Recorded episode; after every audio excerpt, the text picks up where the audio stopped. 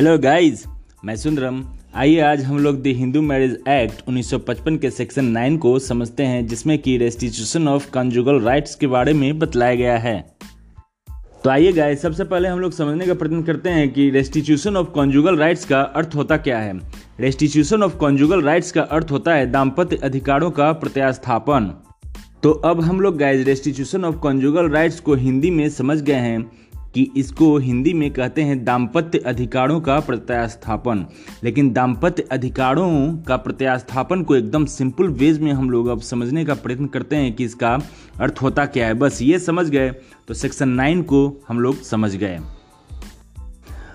अब हम लोग दाम्पत्य अधिकारों का प्रत्यास्थापन को एकदम सिंपल वेज में समझने का प्रयास करें गाइज़ दाम्पत्य अधिकार, समझिए क्या हुआ दाम्पत्य अधिकार पति पत्नी को दाम्पत्य कहते हैं और इन अधिकारों को दाम्पत्य अधिकार कहा जाता है। और इनका प्रत्यास्थापन यानी कि प्रत्यास्थापन यानी कि साथ रहना। साथ रहने को हम लोग प्रत्यास्थापन कहते हैं। साहचर्य दोनों में साहचर्य हो, उसको हम लोग प्रत्यास्थापन कहते हैं। वापसी, पुनः स्थापना और क्षतिपूर्ति को हम लोग इंग्लिश में रेस्टिट्यूशन कहते हैं, गाइस। अब वापसी को समझिए गाइस कि वापसी को क्या कहते हैं। अगर पत्नी, पति को छोड़कर अपने मायके चली गई तो उसे एक पिटीशन डालकर, जो कि सेक्शन नाइन के अंतर्गत डाला जाता है, प्रिंसिपल जज के कोर्ट में या फिर डिस्ट्रिक्ट जज के कोर्ट में पिटीशन डालकर पत्नी को वापस बुलाने का ये एक प्रक्रिया है, जिसको कि हम लोग रेस्टिट्यूशन ऑफ़ कॉन्जुगल राइट्स कहते हैं। सेक्शन नाइन के तहत पिटीशन गाइस दोनों को डालने का अधिकार है। या तो वो पति हो, वो भी डाल सकते हैं ये पिटीशन पत्नी को वापस बुलाने के लिए।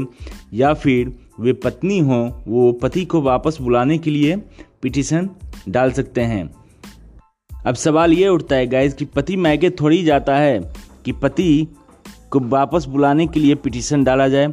तो समझिए कि जिस शहर में पति पत्नी साथ रहते थे, अगर पति को दूसरे शहर में नौकरी लग गया और पति वहाँ चला गया कमाने के लिए और पत्नी को नहीं ले जा रहा है तो पत्नी साथ रहने के लिए, साहचर्य के लिए ये पिटीशन डाल सकती है। ये पिटीशन पत्नी गाइज़ प्रिंसिपल जज के कोर्ट में डाल सकती है या फिर डिस्ट्रिक्ट जज के कोर्ट में डाल सकती है। अब सेक्शन नाइन में एक एक्सप्लेनेशन दिया गया है गाइज़ आइए अब उस पर भी हम लोग एक नज़र डालते हैं। एक्सप्लेनेशन है where a question arises whether there has been reasonable excuse for withdrawal from the society the burden of proving reasonable excuse shall be on the person who has withdrawn from the society अब प्रश्न ये उठता है कि दोनों में से जो अलग रह रहे हों, क्या उनके लिए यह युक्ति युक्त कारण था, यानी कि रीजनेबल कारण था अलग रहने का। अगर रीजनेबल कारण था तो उनको साबित करना होगा जो कि अलग रह रहे हों। पति से अगर पत्नी अलग रह रही हों तो उनको साबित करना होगा कि मेरे पास रीजनेबल कारण था अपने पति से अलग रहने का।